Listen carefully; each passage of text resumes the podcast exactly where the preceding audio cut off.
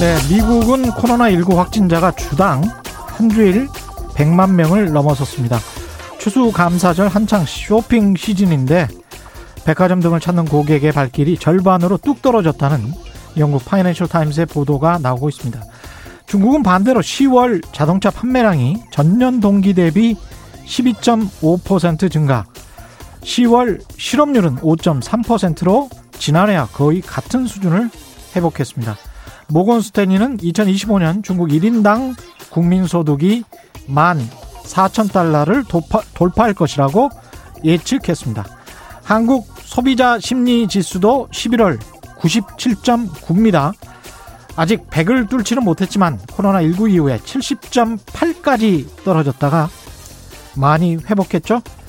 미국이 계속 초저금리를 유지하고 양적 완화 정책을 놓지 못하면서도 코로나19에 제대로 대응하지 못하자 돈은 그래도 상대적으로 코로나19 방역에 성공한 나라들로 몰리고 있습니다. 달러 약세는 계속되고 있고요. 아시아 지역 자산 시장으로 향하는 돈의 흐름은 당분간 계속될 것 같습니다. 네, 안녕하십니까. 세상에 이익이 되는 방송 최경련의 경제쇼 출발합니다. 저는 진실탐사 엔터테이너 최경련입니다. 유튜브 오늘도 함께 갑시다.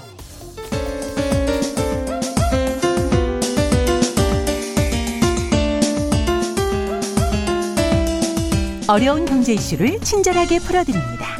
돈 되는 경제 정보를 발빠르게 전해드립니다. 예리하면서도 따뜻한 신사 이종우 이코노미스트의 원포인트 경제 레슨. 네, 매주 월요일은 국내외 경제 흐름을 분석하고 실질적 투자 정보도 전해드리는 원포인트 경제 레슨 시간입니다. 이종우 이코노미스트 나오셨습니다. 안녕하십니까? 예, 안녕하세요. 예, 오늘은 이에 대해서 최근 이슈가 되고 있는 코로나19 백신 소식 한 분의 점, 전문가 한 분 더 모셨습니다. 제약 산업 전략연구원의 정윤택 원장 나오셨습니다. 안녕하십니까? 네, 안녕하십니까? 예. 정 원장님이랑은 조금 있다가 백신 소식과 그리고 제약 바이오 산업 이쪽을 집중적으로 좀 다뤄보고요. 일단은 예, 오늘 장도 좀 그렇고 여러 가지 이야기를 좀 해야 되겠네요. 일단 그리고 골든 크로스 책을 하루 더 드려야 되는데 오늘 마지막 세 분 방송 선정해서 개별 연락과 함께 홈페이지에도 올려놓습니다. 골든크로스 받으실 마지막 기회입니다. 성함, 연락처, 주소 이 세 가지요.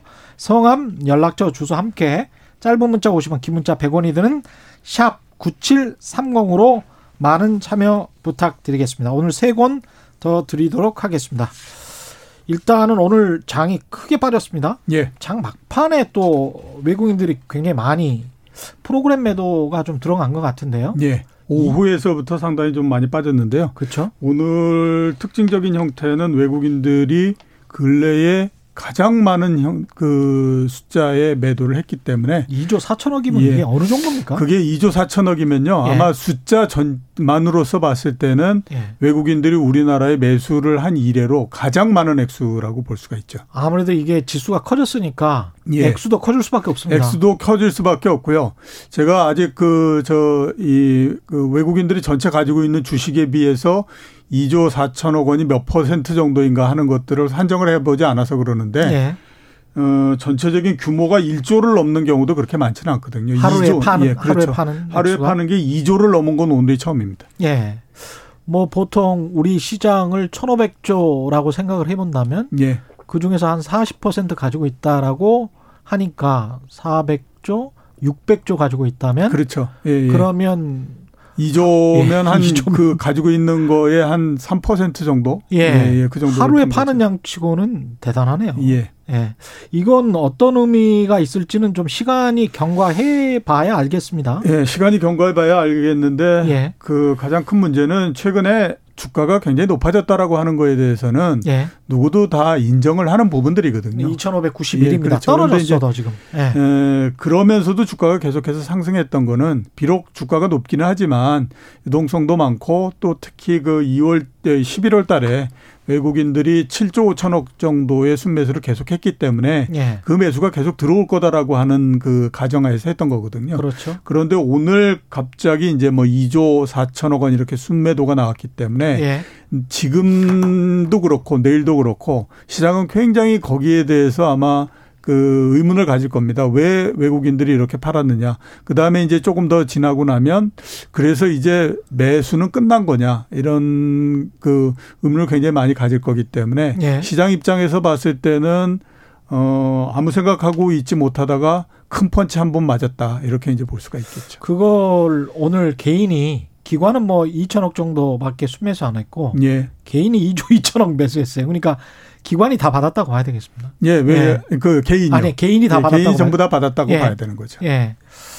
일단 오늘 이야기할 거는 이제 부채하고 백신 이야기인데 예. 부채 이야기부터 하면 예. 올해 뭐 부채가 전 세계적으로 늘어났다는 거는 다 알고 계실 텐데 예. 규모가 어느 정도? 규모가 국제 금융기관 연합체의 국제 금융 협회라는 데가 있습니다. 거기에 예, 예, 거기가 예. 이제 어, 지속적으로 세계적으로 얼마만큼의 부채가 늘어났는지 하는 것들을 계속 발표하는데요. 예. 코로나 19 있고 나서 9월까지니까 올해 연초에서부터 보면 9개월 동안이지 않습니까? 예. 9개월 동안에 세계 각국에서 15조 달러의 부채가 증가했고 15조 달러. 예, 올해 연말 되면 20조 달러 정도 될 거다라고 늘어 늘어나는 액수가 그렇게 보고 있습니다. 그러면 올해 말 정도 되면 전 세계적인 부채가 어느 정도냐 하면 277조 달러가 되거든요. 우리나라 돈으로 따지면 31경에 해당하는 돈입니다. 올해 한 해 늘어나는 돈만 20조 달러. 예, 그렇죠. 예, 미국 예. 한해 GDP가 21조 달러니까 그러니까 거의 비슷한 거죠. 거의 비슷하게. 예, 예.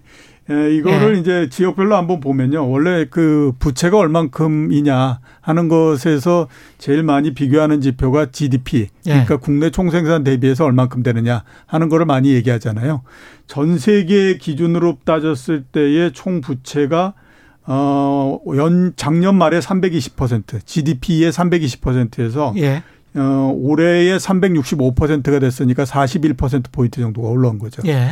그 다음에 그 선진국 같은 경우에도 한 50%포인트 정도 상승해서 432%가 됐습니다. 그렇죠. 이게 예. 우리가 50% 올라가고 한다는 것이 그게 뭐 그렇게 클까라고 얘기하지만요.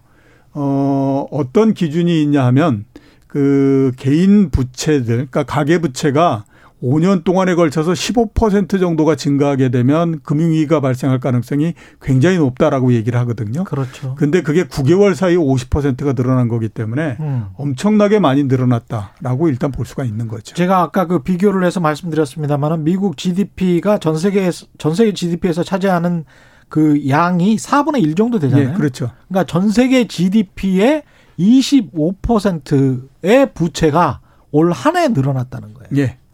어마어마한 어마어마하게 늘어난 거죠. 이 부채가 늘어난 게 예. 경기 회복을 시키고 자산 가격을 올리고 하는 데에는 어느 정도 의의가 있었다라고 보입니다. 음. 근데 이거는 부채가 늘어난다라고 하는 거는 결국 어음을 발행한 거하고 똑같잖아요. 예. 그러면 이제 쓸 때는 괜찮은데 지나고 나면 어음 결제를 해야 되거든요. 그렇죠. 예, 그 어음 결제가 이제 뭐냐 결국에 가장 큰 부분들이 어 이게 버블이 확대되기 때문에 음. 그게 상당히 좀 문제가 있지 않겠느냐라는 그 그렇죠. 그 생각들을 많이 하고 하는 거거든요. 예. 어, 지난 한 200년 동안의 통계를 보면 위기가 발생하기 전에 부채는 항상 증가했었습니다. 예. 그렇기 때문에 그게 문제 있고 그 다음에 올해에 미국에서 부채가 10조 달러 정도 증가했거든요. 음. 그, 그 금융 위기가 2008년도에 발생했잖아요. 예. 그 이전서부터 5년 동안을 따졌을 때 어, 주택용 부채가 5조 달러 정도 늘어났습니다. 그 어. 5조 달러 늘어난 것 때문에 미국이 금융 위기에 들어갔던 거였거든요. 예. 그것도 5년 동안 늘어났던 것 때문에. 예. 근데 말씀드렸던 것처럼 올해 한 해만 10조 정도가 늘어나 버렸기 때문에 굉장히 큰 액수가 많이 늘어났다 이렇게 볼 수가 있는 거죠. 10조 달러면 1경인가요? 1경 정도 되네요. 네, 1경 좀 넘죠. 와, 엄청난 액수군요. 근데 우리나라 같은 경우는 어떻습니까, 부채가? 어, 우리나라도 좋은 부분도 있고 나쁜 부분도 있고 그렇습니다. 네. 좋은 부분을 먼저 한번 보면 그 앞에서 말씀드렸던 것처럼 선진국들이 평균적으로 총 부채가 GDP의 432%거든요. 네. 우리나라가 243%이기 때문에 네. 어, 선진국의 한 절반 정도 조금 위에 있는 거죠. 그러니까 음. 절대적인 규모는 그렇게 크지 않다라고 볼 수가 있습니다. 네.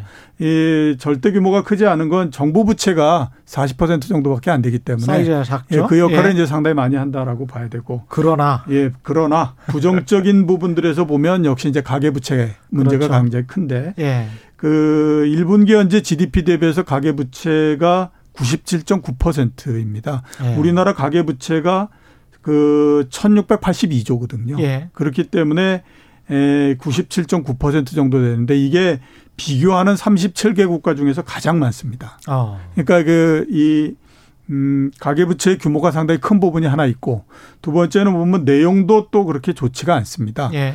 그 정부를 제외하면은 가계하고 기업의 부채가 있잖아요. 예. 작년도 한 해 내내 기업하고 가계의 부채가 늘어난 게 105조 정도 늘어났거든요. 음. 올해 9개월 사이에 166조가 늘어났습니다.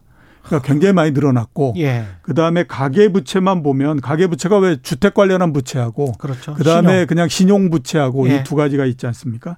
가계 부채도 늘어났고 그다음에 기타 그에서 신용 그 대출 이 부분도 늘어났고 예. 그것도 작년에 비해서 크게 늘어났고 그렇죠. 이랬습니다. 작년도가 그 가계 그 저 주택 대출이 1년 내내 45조 늘어났거든요. 예. 올해가 9개월 동안에 49조, 한 1, 50조 정도 늘어났기 때문에 훨씬 더 많이 늘어난 거죠.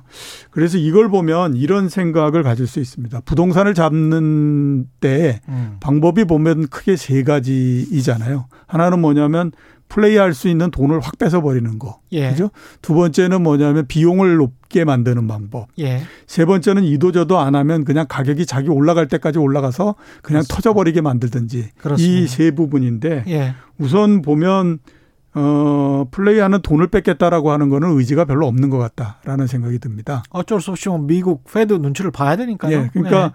그 작년에 비해서도 아무튼 말씀드렸던 것처럼 주택 대출이 굉장히 늘어났기 때문에 음. 그거는 별로 없는 것 같고 지금 이제 보면 그 비용을 조금씩 높이는 형태로 해서 세금을 좀 올렸고 그렇죠. 그다음에 이제 만약에 금리가 올라간다라고 하면 문제가 생기는 거고 예.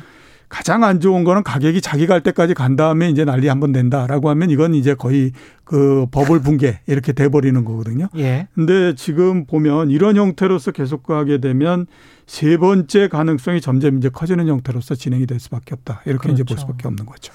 시간이 그래도 금, 금리가 앞으로 뭐 한 2, 3년은 괜찮을 것 같다. 그런 전망들이 꽤 있기 때문에 예.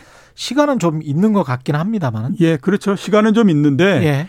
문제는 뭐냐면 그 시간 동안에 통제를 어느 정도 해야 되는 거거든요. 예. 근데 이제 올해처럼 말은 통제를 할 것 같은데 실제 수치를 보면 그렇지 않은 상태가 되면 예. 그 다음에는 그거는 이제 뭐 통제가 거의 안 되는 상태가 되는 거니까요. 그렇죠. 나중에 가서 이제 문제가 생길 수 있는 가능성이 점점 커진다 이렇게 이제 봐야 되는 거죠. 이게 금리가 오를 경우에 미국 같은 경우는 뭐 1년에 한 번 오르고 이러는 패턴이 아니기 때문에 예. 1년에 뭐 서너 차례씩 올릴 때도 있고 그러니까 그렇죠. 인플레이션이 왔다는 게 확신이 들면 예.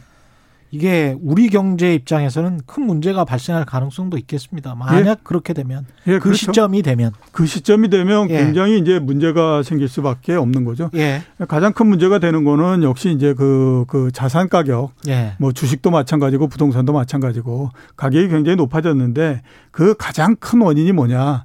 제가 봤을 때 가장 큰 원인은 아주 낮은 금리입니다. 그렇죠. 예. 그러니까 금리가 낮기 때문에 그 미국 기준으로 따졌을 때의 지금의 금리는요. 금융위기 이전 금리를 그로 해서 치러야 되는 비용의 7분의 1 정도밖에 안 되는 겁니다. 맞습니다. 예. 그러니까 그제 그때의 어 100만 불을 빌려서 그 지불해야 되는 비용보다도 지금 700만 불을 빌린다고 하더라도 똑같은 비용만 지불하면 되는 거거든요. 예. 우리나라 같은 경우에도 4분의 1 수준밖에 안 됩니다. 예. 그러니까 옛날에 비해서 그냥 네 배의 돈을 빌린다고 하더라도 별 문제가 없는 상태이기 때문에 네. 그렇게 해서 많은 부채가 일어났고 그 부분들이 부동산을 비롯해서 주식이나 이런 자산 쪽으로 들어갔기 때문에 당연히 그거는 버블이 상당히 많이 생겼다라고 봐야 되는 거거든요. 예. 그렇게 되면 이거는 시간이 지나면 상당히 문제가 될 수밖에 없는 이제 부분이다라는 생각이 들고 지금 그러니까 과거에 우리가 이제 이, 어, 한 20년 동안에 몇 번의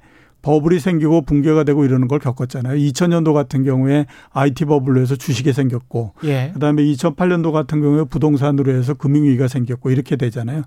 그때는 그래도 지금보다 나은 거는 특정한 한 부분들에만 버블이 생기는 형태였죠. 그렇죠. 근데 지금은 보면 어, 모든 자산들에 다 버블이 생겨 있는 형태라고 봐야 되거든요. 네. 그렇기 때문에 충격이 온다라고 하게 되면 훨씬 더 큰 충격이 올 수밖에 없다. 이렇게 음. 봐야 되는 게 맞죠. 시간은 어느 정도나 있고 그 음. 동안에 개인은 자산 관리를 어떻게 해야 되는지 그 예. 부분을 좀 말씀을 해 주십시오. 일단 시간은 글쎄요, 뭐 보는 각도에 아, 따라서 그렇죠. 굉장히 여러 가지가 있겠죠. 왜냐하면 예. 이제 금융위기가 나고 난 다음에 금리를 굉장히 많이 내렸을 때한 예. 5년 정도 지난 다음에 사람들이 많이 이렇게 가다가 큰일 난다라고 얘기했는데 그 기간을 5년이나 더 끌고 왔잖아요. 그러니까 그랬죠. 지금은 이제 뭐 계속 뭐 문제 생긴다고 그러더니 문제 안 생기는 거 보면 뭐 큰 문제 없이 그냥 넘어가는 거네. 이렇게 네. 이제 그 볼 수 있는 그런 건데 과거에 일본이나 그 미국이나 이런 데 보면 그 이제 자산 쪽에서 어, 이게 피크를 치고 나서 예. 한 2, 3년 정도 지나면 그 다음에 문제가 생기는 경우가 많습니다. 그렇죠. 일본 같은 경우가 80년대 후반에 자산 가격 거품이 생기고 피크 나거든요. 예. 그리고 나서 부동산은 1990년, 주식이 1991년서부터 문제가 생겼어요. 그렇습니다. 예. 그러니까 그 중간 텀이 대략 한 3년, 2년에서 3년 정도 됐다고 봐야 되고 예. 미국 같은 경우에도 2006년도에 자산 가격이 피크 쳤거든요. 주식 가격, 그 주택 가격이요. 예. 어, 문제 생긴 게 2008년이잖아요. 예. 그러니까 대충 보게 되면 짧게 보면 한 2년에서 3년 사이 음. 그렇게 이제 문제가 된다라고 봐야 되고 예. 그다음에 그렇기 때문에 관리를 어떻게 해야 되느냐. 그 보면 지금에서 중요한 건 뭐냐면 어, 이 그 금리가 굉장히 낮아서 치료해야 되는 비용이 그 적기는 하지만 그렇죠. 그래도 부채에 너무 취해 있으면 안 됩니다. 맞습니다. 지금은 예. 부채를 좀 줄여서 이렇게 이제 그, 이, 그, 이, 가야 되는데, 음. 에, 과거에 우리 한번 보면 빚을 내서 투자를 하고 빚을 내서 주식을 사고 이렇게 했을 때 성공한 경우가 굉장히 별로 없거든요. 그럼요. 지금까지는 예. 이제 주가가 올랐기 때문에 모두 다가 성공한 건데 예. 에, 문제는 뭐냐면 성공은 뭐 누구든지 다 할 수 있는데 음. 거기에서 그 성공을 붙일 거냐 예. 못, 못 굳힐 거냐 하는 예. 것에서 문제가 있기 때문에 예. 지금은 일단 빚내지 마시고 어. 그다음에 부채도 어느 정도 좀 줄이시고 예. 이게 이제 중요하다라고 봐야 되겠죠. 알겠습니다. 고맙습니다. 그리고 이제 정윤택 원장님 네. 제약산업전략연구원입니다. 네. 네. 제약산업전략연구원은 이게 민간 단체. 아, 예, 민간 단체고요. 예. 예. 어, 기본적으로 이 제약 바이오 쪽에 그 우리 기업들의 그런 예. 경쟁력 강화를 위한 컨설팅 지원이라든가 아, 니면은 뭐, 어, 정부의 정책 그 용역이라든가 이런 예. 음, 일들을 수행을 하고 있습니다. 일단 그 코로나19 백신이 거의 뭐 된 것처럼 이야기가 많이 되고 있습니다. 네. 어떻게 보십니까?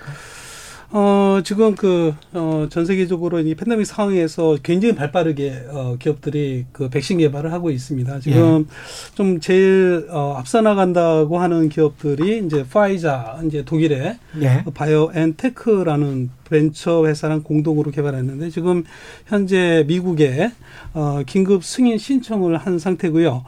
뭐 언론에서 보니까 12월 10일 정도에 긴급 어, 사용 승인을 하지 않을까 음. 이렇게 예측을 하고 있습니다. 예. 이게 좀 굉장히 빠르고요. 그 다음에 또 주목을 받은 게 우리 나라의 SK 바이오 팜, 음, 아, SK 바이오사이언스죠. SK 예. 바이오사이언스랑 이렇게 그 위탁 생산으로 이제 계약을 체결했던 아스트라제네카, 아스트라제네카, 그, 예. 옥스퍼드 대학이랑 같이 이제 공동 개발을 하고 있는데, 음. 어, 이 역시도 이제 지금 미국이나 영국 쪽에 이제 긴급 승인 신청을 한다라고 합니다. 그래서 여기도 이제 굉장히 발빠르게 이렇게 음. 나가는 상태인데요. 전반적으로 이제 WHO에서 일정 부분의 기간마다 업데이트해서 이제 전 세계 백신에 대한 예. 그런 임상을 리포팅을 합니다. 그래서 최근 11월 12일자를 보니까 전 세계 48개 정도의 백신이 임상 중에 있고 예. 이 중에 이제 임상 3상에 든 백신이 11종이라고 얘기를 하고 있습니다. 3상이 11종이나 돼요? 네. 뭐 최근까지는 뭐 9 종에다가 이제 10종 이제 10종까지 늘어난 상태고요. 예. 그래서 이렇게 국가별로 조금 살펴 살펴보면 이제 중국이 어한 네 건 정도가 됩니다. 그래서 이제 중국의 국영 제약사를 중심으로 예. 지금 현재 어뭐뭐 뭐 긴급 어, 승인 신청 단계가 지금 11월 25일 날뭐 시노팜의 예, 그러한 그러한 백신을 갖다가 이제 어, 신청하겠다라고 하는데요. 어, 지금 현재 어, 중국에서는 한 네 개 사종이 그렇게 개발 중에 있고 주로 이제 어, 사백신이라고 이제 비활성화된 백신의 예. 플랫폼을 사용해서 예. 어, 개발을 하고 있습니다. 그리고 뭐 기사에서도 많이 언급됐던 러시아의 그 스푸트니크 V에서 스푸트니크가 예. 인공위성이지 않습니까? 예, 예, 예. 이제 V라는 그런 네이밍을 해서 박신의 그 네네 v. 이미 예. 이제 러시아에서는 긴급 승인 사용 승인을 한 상태고요. 음. 그 다음에 이제 아까 이제 말씀을 드렸던 이제 영국의 그런 아스트라제네카 옥스퍼드 이제 미국의 모더나나 어, 모더나가 이제 또 개발하는 모더나도 음. 상당히 좀 앞서 나가는 음, 상황을 보이고 있습니다. 모더나도 네. 거의 그 어, 파이자랑 거의 같은 그런 면역 방식 RNA 방식이라고 하거든요. 예. 그 방식으로 해서 어, 지금 현재 곧 이어서 미국 FDA에 예. 어, 사용 승인 신청을 하겠다 이렇게 밝힌 상태입니다. 이거 개발이 돼서 사용 승인을 받잖아요. 네. 그러면 누가 먼저 맞습니까? 어 그거는 이제 어 그 각각 그 어, 국가에서의 가이드라인이 있습니다. 예. 그래서 그 가이드라인에 맞춰 가지고 그에 따라서 절차적으로 이제 필요한 부분에 필요한 음. 특히 뭐 의료인 선택한달까 예. 뭐 그다음에 뭐 여러 가지 이제 뭐어그 관련된 그 어, 65세 이상 65세 이상도 이제 어, 뭐 고위험 예. 분도 또 해당될 수도 있을 것 같고요. 그리고 또 해외에 그렇게 자주 이렇게 어 이렇게 출장이라든가 예. 뭐 항공사 직원이라든가 뭐 각각 그 각각의 체계에 맞춰 가지고 이제 가이드라인이 있습니다. 그래서 예. 그 우선순위에 따라 가지고 백신을 접종하는 어, 상황이죠. 근데 이게 그 특히 이제 65세 이상은 면역력이 약한 상태인데 네. 이게 백신이 한번 개발되려면 보통 한 10년은 걸리는 걸로 알고 있는데 10개월 만에 개발을 했단 말이죠. 그렇습니다. 이게 안전성을 믿을 수 있는가? 음. 그리고 이렇게 긴급하게 사용 승인을 받은 걸 그 면역력이 약한 노약자부터 맞추는 게 이게 또 맞나 이런 또 말씀을 하시는 분들도 있더라고요. 네. 예. 어쨌든 이제 뭐 일반적인 백신 개발에는 말씀하신 것처럼 뭐 10년에 15년 정도의 장기적인 그러한 어떤 부작용이나 안전성에 대한 그 또 효과에 대한 부분들을 철저히 검증을 해야 되는데 네. 워낙 또 글로벌 팬데믹 상황이다 보니까 이제 어 굉장히 어 기업이나 정부 입장에서 집중적으로 개발이 이루어졌습니다. 그래서 뭐 효과라든가 이런 측면에서는 어느 정도 검증을 한다지만은 어떤 부작용에 대한 어떤 장기적인 측면들 뭐 이런 부분에 대해서는 어쨌든 이제 기간의 일반적인 백신 개발에 비해서는 상당히 빠르게 개발이 예, 되었기 때문에 그에 네. 대한 좀 우려가 있는 것도 이제 사실입니다. 그래서 어 기존에 있는 어 기존에 있던 이러한 어떤 어떤 백신에 대한 접종에 대한 어 프로세스보다는 조금 더 우리가 좀 철저한 검증을 통해서 접근할 필요성이 있지 않을까 이렇게 판단할 수 있을 것 같습니다. 우리 같은 경우는 어떻습니까? 그 백신이 나은 건가요? 치료제가 더 나은 건가요? 이거를 음, 네. 예, 만약에 선택을 한다면 완벽한 어... 치료제 완벽한 완벽한 백신이면 백신이 낫겠죠. 근데 네. 하여간 예. 뭐 질병의 완전한 극복을 위해서는 역시 뭐 백신이 공급되면 가장 퍼펙트하겠죠. 예. 그런데 이제 어, 지금 상황이 워낙 또 긴박하고 또 완전한 치료제 지금 현재 어, 길리아드가 개발한 렘데스비르도 이제 긴급 사용 승인을 받아서 이제 투약을 하지만 네. 어, 그렇게 어, 어, 완전한 그런 치료제라고는 하고 있지를 않습니다. 예. 그러다 보니까 치료제 같은 경우에는 기본적으로 이제 사용에 대한 그 어떤 치료에 대한 편익을 좀 봐야죠. 아무래도 예. 이제 환자의 투여를 하다 보니까 투여를 하지 않은 상태보다 만약에 투여를 했을 때 거기에 대한 어떤 어, 어떤 긍정적인 측면이 좀더 낫다라고 하면 투약의 필요성이 있겠죠. 네. 근데 백신 같은 경우에는 어뭐 어떤 건강한 사람을 대상으로 하다 보니까 그렇죠. 아무래도 이제 어 만에 하나 부작용이 있다라고 하면은 사실은 이 문제가 또 어, 상당히 심각할 수가 있지 않습니까? 그러다 보니까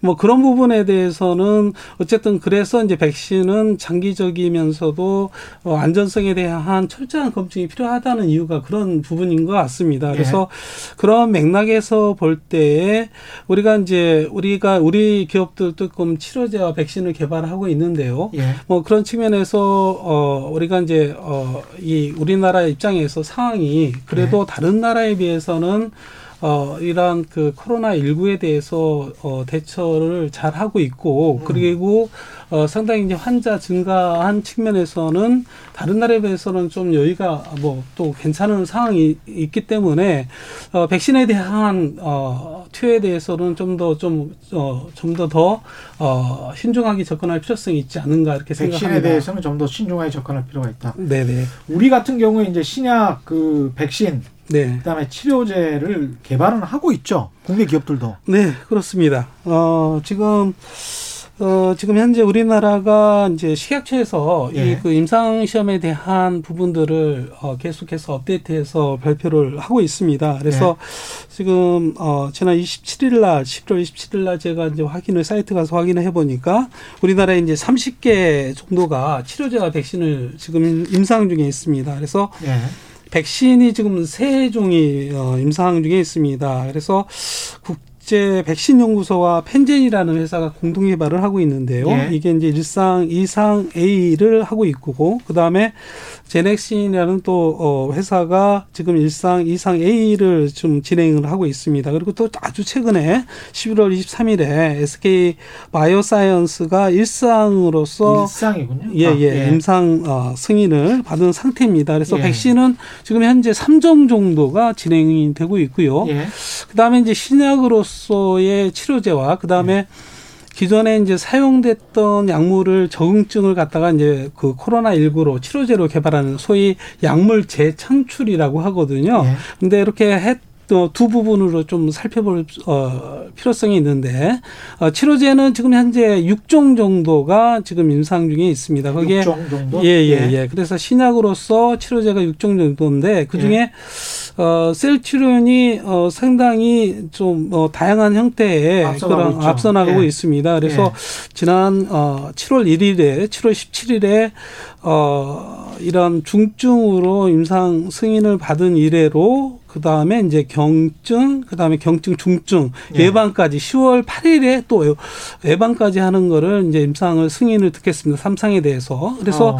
최근에 이제 셀출에서 밝힌 바와 같이 뭐 임상 이상 정도의 이게 원래 이제 삼상 정도가 완료된 다음에 그 결과를 바탕으로 정식 허가 신청을 해야 되는데 예. 어, 상 황이 워낙 또 급박하고 그리고 또 여기에 대한 어, 치료의 치료제에 대한 어, 어떤 뭐 빨리 공급할 필요성에 따라서 이런 어, 부류의 그런 질환을 극복하기 위해서는 조건 보호가라는 제도가 있습니다. 그래서 예. 임상 이상을 완료하고 그 결과를 바탕으로 조건부 허가를 어, 신청을 하겠다. 그래서 뭐그 셀치론 측에서는 어쨌든 내년 초 정도면은 치료제를 공급하겠다라고 이렇게 천명을 하고 있는데요. 예. 어, 결과는 좀 지켜봐야 되겠죠. 아무래도 그렇죠. 예, 그렇죠. 임상이라는 게 예. 어, 또 어떠한 변수가 있을 수도 있기 때문에 어쨌든 그런 상태고요. 예, 약물쟁 예. 네네. 이 약물 재창출 요거 하기 전에요. 네. 예. 이 코로나 백신이 이렇게 외국에서 뭐 지금 모더나든 어디든 하고 있지 않습니까? 네. 그래서 12월에 나오면 지금 열심히 치료제나 백신을 만드는 한국의 기업들 은 어, 뭐라고 해야 되나? 닥쳤던 이렇게 돼서 그 동안에는 R&D에 돈을 많이 쏟아 부었을 텐데 그게 다 이제 허사가 되는 거잖아요. 네. 그렇게 되면은 전 세계 기업들 중에서 한 90% 정도는 다꽝 쉽게 말해서 이렇게 되는 거 아닙니까? 그 제일 처음에 백신 개발을 막 하고 예. 1상, 2상 이렇게 들어갔을 때 주식 시장에서 가장 많이 했던 얘기 중에 하나가 그 얘기였죠. 예. 그러니까 어 제일 처음에 개발하는 회사 그 다음에 어, 그 다음에 개발하기는 하지만 다른 데보다 굉장히 가격이 싼 게 개발하는 회사 뭐총 합쳐서 세네 개 정도만 남고 나머지는 모두 다 들었던 돈만 날리고 다 그 없어지는 거다. 그렇죠. 이게 이제 그 결과 없어지는 거다 이런 얘기를 했거든요. 예. 근데 어 지나만 지나면서 그 생각이 조금씩 이제 바뀌기 시작을 했죠. 아. 물론 그렇기는 한데 예. 백신을 개발한다라고 하는 것이 기술력이 입원으로서 끝나는 것이 아니라 백신 개발했던 기술은 다른 거를 개발한 다른 백신을 개발하는 데 사용되기도 하고 이렇기 때문에 이제 그런 면에서 그렇고요. 그 다음에 또 이제 어그 백신 자국주의 있지 않습니까? 예. 그러니까 자기네 나라에서 백신을 개발하고 이러는 부분들도 또 있기 때문에 예. 시간이 뒤로 늦어진다고 하더라도 한 번에 그냥 뭐 어, 누군가가 뭐 A라고 하는 회사가 딱 만들어서 그걸 세계적으로 딱 공급하고 끝 그러면 그 다음서 없고 뭐 이러는 거는 아니다. 라고들 아. 지금 생각을 하고 있죠. 그게 맞습니까? 기술력 네. 축적이라는 측면에서 네. 우리도 이제 계속 어쩔 수 없이 이 경쟁에 뛰어들어서 해야 되는 건가요? 어, 기본적으로 지금 현재 백신이라든가 치료제가 완전한 게 없어요. 지금 현재, 어, 모더나, 파이자, 아스트라 모두 장단점이 있거든요. 예. 가격에 대한 이슈 그리고 그렇죠. 또 임상 과정 중에 또 부작용에 대한 이슈도 있고요. 또 예. 어, 보관 온도도 문제가 네, 온도 보관 예. 온도, 예. 운송 온도 뭐 그렇죠. 여러 가지 그리고 또 이게 과연 어, 투약을 했을 때에 어, 그만큼 우리가 원하는 만큼 어, 효과를 얻을 수 있을까 예. 또는 부작용이 어, 없을까라는 것도 아직 의구 어, 퀘션인 상태고요. 그렇죠. 그래서 지금 후발이라고 하지만은 후발이라도 지금 지금 다양한 형태의 타입의 백신 개발들 하는데 우리 기업들이 개발하는 거는 또 어, 새롭게 접근하는 또 어, 노블한 타입이거든요. DNA 예. 타입인데 예. 뭐 이런 측면에서는 우리가 어, 후발이라고 하더라도 그 어, 먼저 개발한 기업들보다 거기에 뭐 안전성이라든가 효과라든가 가격 경쟁면이라든가 음. 운송이라든가 여러 측면에서의 만약에 장점을 갖는다라고 하면 예. 어, 후발이더라도 상당히 경쟁력이 있을 거라고 생각하고요. 마켓이 그, 아직 남아 있을 수 있다. 아, 그럼요. 예. 왜냐하면 지금 현재 백신이라는 것들은 보면 우리 그 신종플루도 있, 있 어, 사례도 있지만은 예. 계속 변종 을 합니다. 이 예. 변종을 하다 보니까 어, 백신에 대해서도 그때 그때 또 다시 만들어야 되는 거거든요. 그렇죠. 그래서 앞으로의 제2, 제3의 코로나 바이러스가 또 변종을 했을 때에 음. 그 대처하는 부분도 역시 어, 기존에 이제 백신을 개발했던 기업들이 경쟁력이 있을 수밖에 없는 거고요. 예. 치료제도 마찬가지입니다. 지금 현재 어, 길리아드가 어, 랜드스비리로 긴급 승인을 했지만은 그렇게 뛰어난 완전한 치료제 옛날에 그 신종플루 사태 때 어, 타미플루라는 완전한 예. 약이 있었기 때문에 극복을 예. 했었는데 그런 약물만큼 정도 수준이 아니다라고 하는 판단하고 있고요. 지금 현재 미국에서도 또 이종 정도가 이제 긴급 긴급 항체 치료제 긴급 승인을 받은 상태이긴 하지만 예.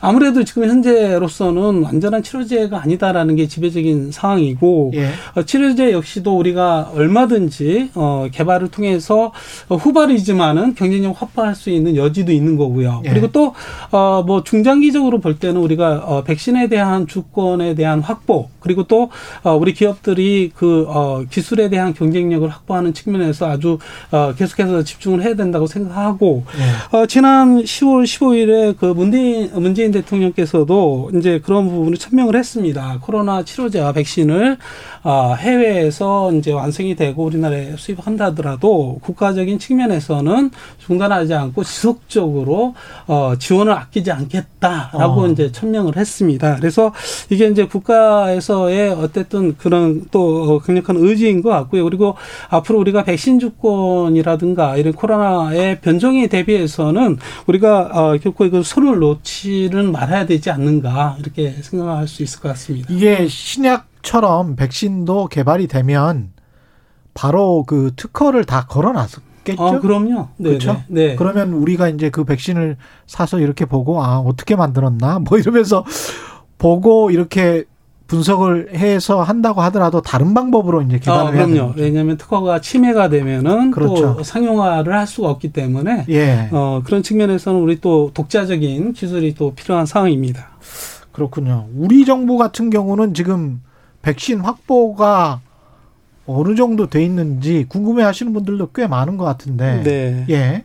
어쨌든 아까 이제 앞서 말씀드린 바와 같이 이제 예. 정부 차원에서 지금 환자를 모집하기 굉장히 어렵지 않습니까? 다른 예. 나라에 비해서 어, 이 그 환자가 많지 않기 때문에 또 임상할 수 있는 환자가 제한적이고. 셀트리온도 다 동구 유럽 쪽에서 예, 어떻게. 맞습니다. 그래서 지금 현재 뭐 예. 치료가 주로 1차, 2차의 의료기관에서 하다 보니까 그쪽은 이제 임상을 할 수 있는 인프라 시스템이 없어요. 예. 그러다 보니까 이제 뭐 정부에서도 이제 그런 거를 고민해서 개선 방안을 제시를 하고 있는 것으로 알고 있는데요. 예. 뭐 그런 측면들을 이제 고려해서 이제 앞으로 10년간 한 6천, 6천억 정도의 예. 어, R&D 자금을 이제 어, 어, 거기에 투자를 통해 가지고 여러 가지 제도라든가 뭐 환자 모집이라든가 인허가라든가 이런 측면에서 전폭적인 지원을 하겠다고 하면서 이제 그 어떤 어 실용화를 위한 백신에 대한 실용화 사업단을 지난 10월에 발족을 했습니다. 그게 예. 이제 국가적인 틀이고요.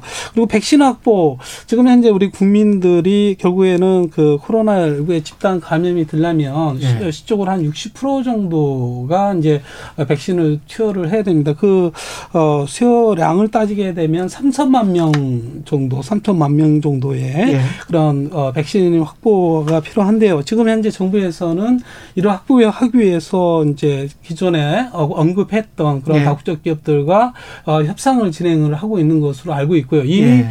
어, 이게 백신 주권, 백신 민족주의에 대응을 해서 이제 뭐 WHO를 중심으로, 중심으로 해서, 어, 이런 코박스라는 그런 연합체를 만들 었습니다. 그래서 있죠. 네네. 네. 그래서 자금을 이제 공동 모집을 해서 이제 백신을 개발하는 기업들한테 어, 지원을 통해서 백신이 개발되면은 그걸 갖다 그 나라에 해당 나라에 제공하는 그런 프로그램이거든요. 네. 거기에 이제 우선은 정부에서는 한 천만 명 정도를 확보를 했다라고 합니다. 그 이외에 네. 어, 앞으로 한 2천만 명에 대해서 정부에서 이제 어 지금 개발하고 있는 기업 들 이제 글로벌 기업들이죠 주로 네. 2천만 명을 확보하기 위해서 협상을 진행 중인 걸로 알고 있습니다.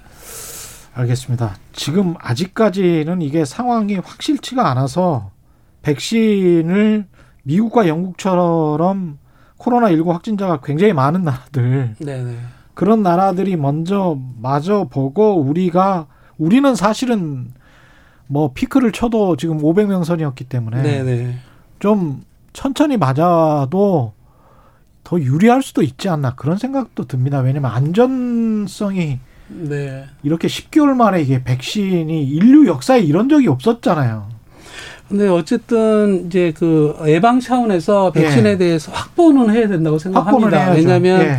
어, 어떠한 돌발 변수와 이슈가 있을 수가 있기 때문에 예. 어쨌든 정부 어, 국가적인 측면에서는 어, 우리 국민들이 충분히 집단 면역이 될 수 있도록 그 한 3천만 명 이상의 그런 확보가 좀 필요하다라고 예. 그 투약은 이제 별개의 문제인 것 같습니다. 그래서 그렇죠. 투약은 이제 우선순위에 맞춰서 예. 그게 우리 그 어, 어떤 메커니즘에 따라서 매뉴얼에 따라서 투약을 해야 될 거고요. 확보는 음. 아주 중요한 이슈인 것 같습니다.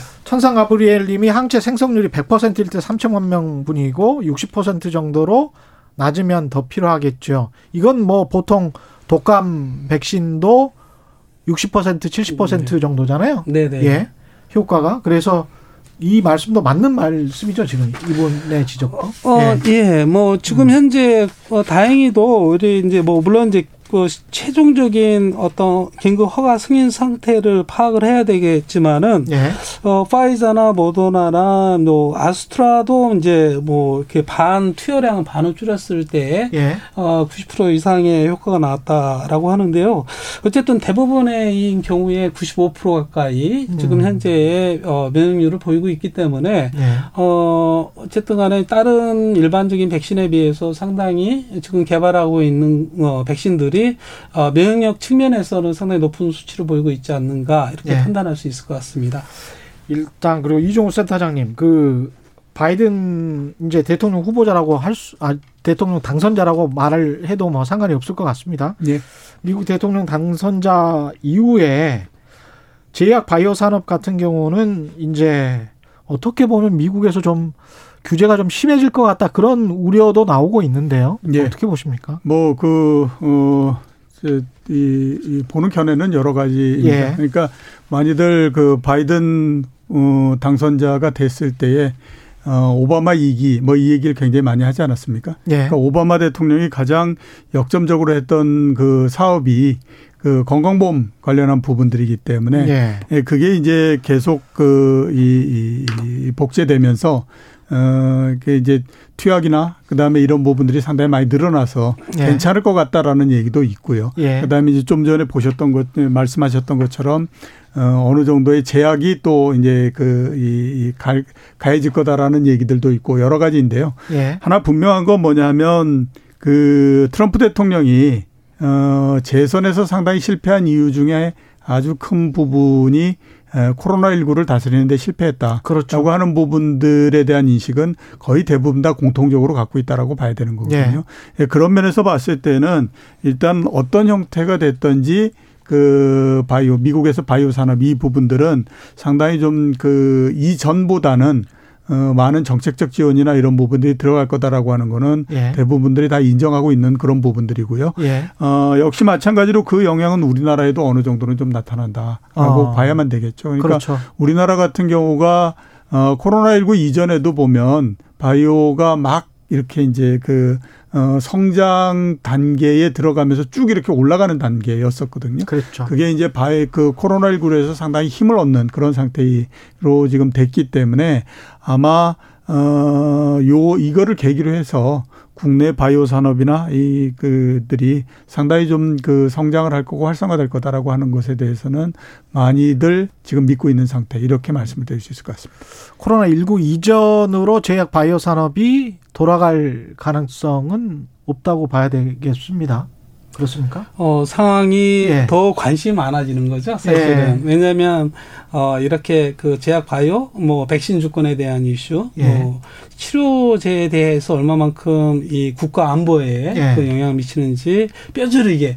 그래서 요즘 백신의 뭐 정치화가 되고 있지 않습니까? 그래서 이 정권을, 어, 어쨌든 창출한 입장에서는, 어, 이런 그 코로나19로 인해서 얼마만큼 이 어, 제약 바이오 산업 자체가 음. 어, 국가적인 그러한 위기에서 얼마만큼 영향을 미치는지 어, 뼈저리게 많이 느꼈을 거라 생각합니다. 예. 그래서 지금 현재 바이든 그 당선인을 보게 되면은 어쨌든 어, 이 오바마 행정부에서 부득 부득 부통령으로서 8년 동안 그런 어 직무를 수행했지 않습니까? 예. 그러다 보니까 이그 오바마 케어라고 하죠, 소위 예. 오바마 대통령의 의료 개혁을 어 이끈 장본인 중에 하나인데 어쨌든 그 공약 사항들을 쭉 보니까 지금 현재 어 바이든 그런 당선인인 자체가 그 오바마 케어보다 더 강화된 공적 보험을 강화한 측면을 강조하겠다고 천명을 하고 있습니다. 오바마 케어보다 강화된. 네, 그래서 예. 바이든 케어가 나올 거고요. 예.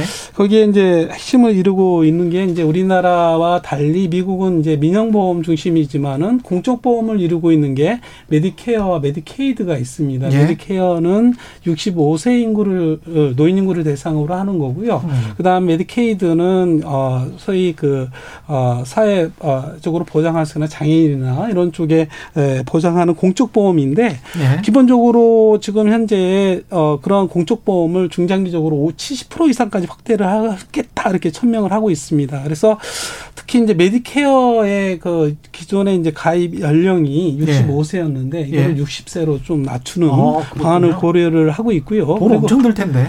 어 그러니까 이제 그런 예. 재원들을 어떻게 확보하느냐가 이제 관건일 텐데 예. 어쨌든 그런 기조를 유지를 하고요. 그리고 또 한 가지는 이제 의약품 가격 자체가 이제 부르는 값 부르는 게 값이었습니다. 특허 미국 그랬죠. 예, 예. 예. 그런데 이제 그런 부분들을 우리나라와 같이 공적보험의 의약품 가격을 책정을 할 때에 협상이라는 그런 단계를 만들려고 한다라고 합니다. 그래서 협상이라는 예, 단계. 예, 그러니까 제약사, 제약사와 이제 보험자, 메디케어, 메디케이드 보험자 구매자와 아. 협상을 통해서 예. 적절한 가격을 갖다가 책정하는 그러니까 보험사가 좀 involve가 되겠네요. 그렇죠. 예. 이제 메디케어, 메디케이드 이제 공적 보험에서의 의약품 구매 시에 예. 어, 협상력을 발휘해서 다 부르는 대로 주, 주는 것이 아니라 예. 어, 가격의 협상을 통해서 그 절차를 마련해서 가격을 결국에는 이제 의약품 가격을 인하하는 그러한 목적이 있는 거고요. 그게 예. 공적 공적 보험이 확대되면 뭐 그런 재원 자체를 이런 그 의약품 가격 인하 측면에서 좀 고려할 수밖에 없는 그런 상황인 것 같고요. 예.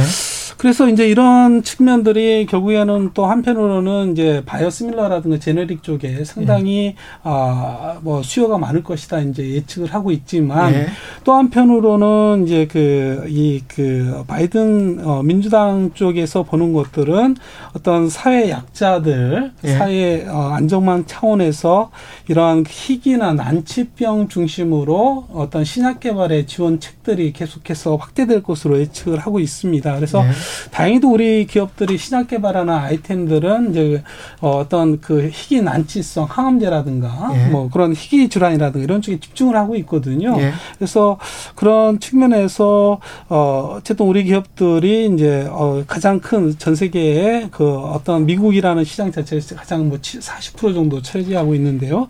거기에 이제 어 우리 기업들이 이제 가능성 있는 신약을 내놓을 수 있는 그러한 어 방안도 될 수 있을 것 같고 그리고 신약 시장의 40% 의약품 전체 의약품 전체 전 세계 의약품 시장이 40%가 어 모든 경제도부터 맞아 경제랑 같이 따라가는 것 같습니다. 미국이 25% 정도인데 의약은 40%를 예, 40% 가까이가 전체 의약품 미국 사람들 양 많이 먹는 거거든요. 아, 아니 가격이 상당히 가격이 높으니까. 예, 예.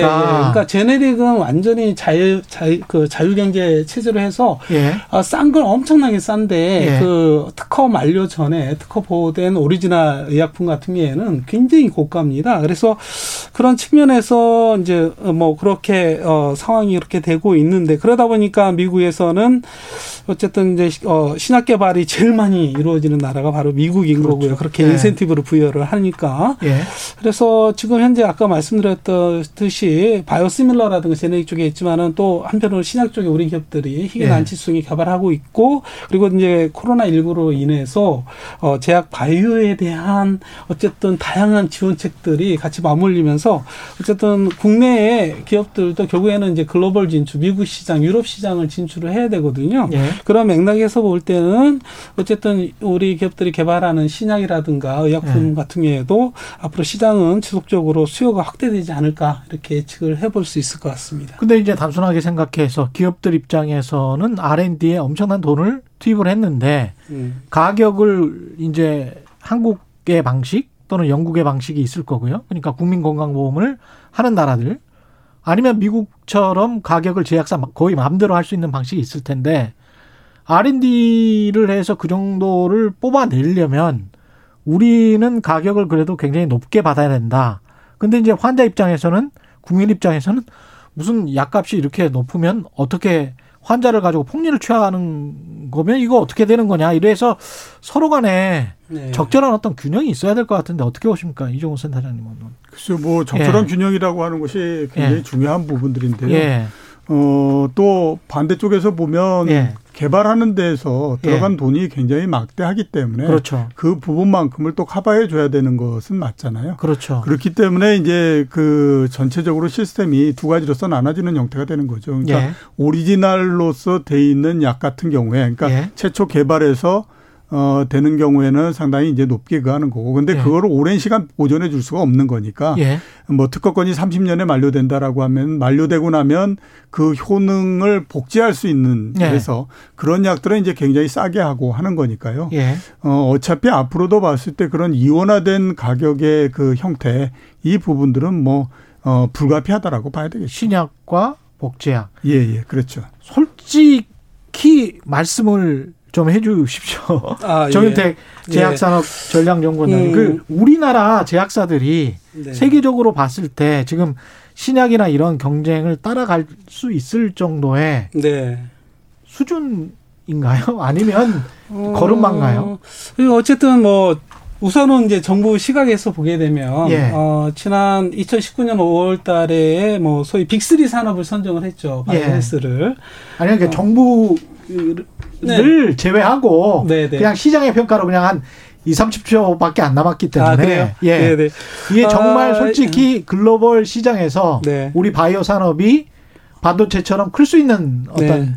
그러니까 정부에서 이제 단순 선택한 게 아니고요. 예. 시뮬레이션과 예측과 우리 기업에 대한 영향들을 어, 종합적으로 판단한 결과다 이렇게 저는 생각하고 있고요. 예. 코로나 시대에 지금 수출도 지금 현재 어, 거의 뭐 다른 산업에서는 11% 감소인데 예. 지금 현재는 거의 매년 어, 60% 70%씩 수출이 증가를 아. 하고 있습니다. 예, 그게 예. 가능성인 거고요. 그리고 또 어, 기술 수출에 예. 있어서도 상당히 어, 예. 균형을 가지고 있기 때문에 기술 수출에서도 네네네. 그런 측면에서의 예. 우리 좀 시각이 예. 어, 이런 우리 제약바이오에 대한 가능성 그런 예. 측면에서 어, 다시 좀 봐야 되지 않을까 이렇게 생각합니다. 예, 오늘 말씀 감사합니다. 지금까지 이종우 이카노미스트 그리고 정윤택 제약산업전략연구원장과 함께했습니다. 고맙습니다. 네, 고맙습니다. 고맙습니다. 예, 지금까지 세상에 이익이 되는 방송 최경련의 경제쇼였습니다. 고맙습니다.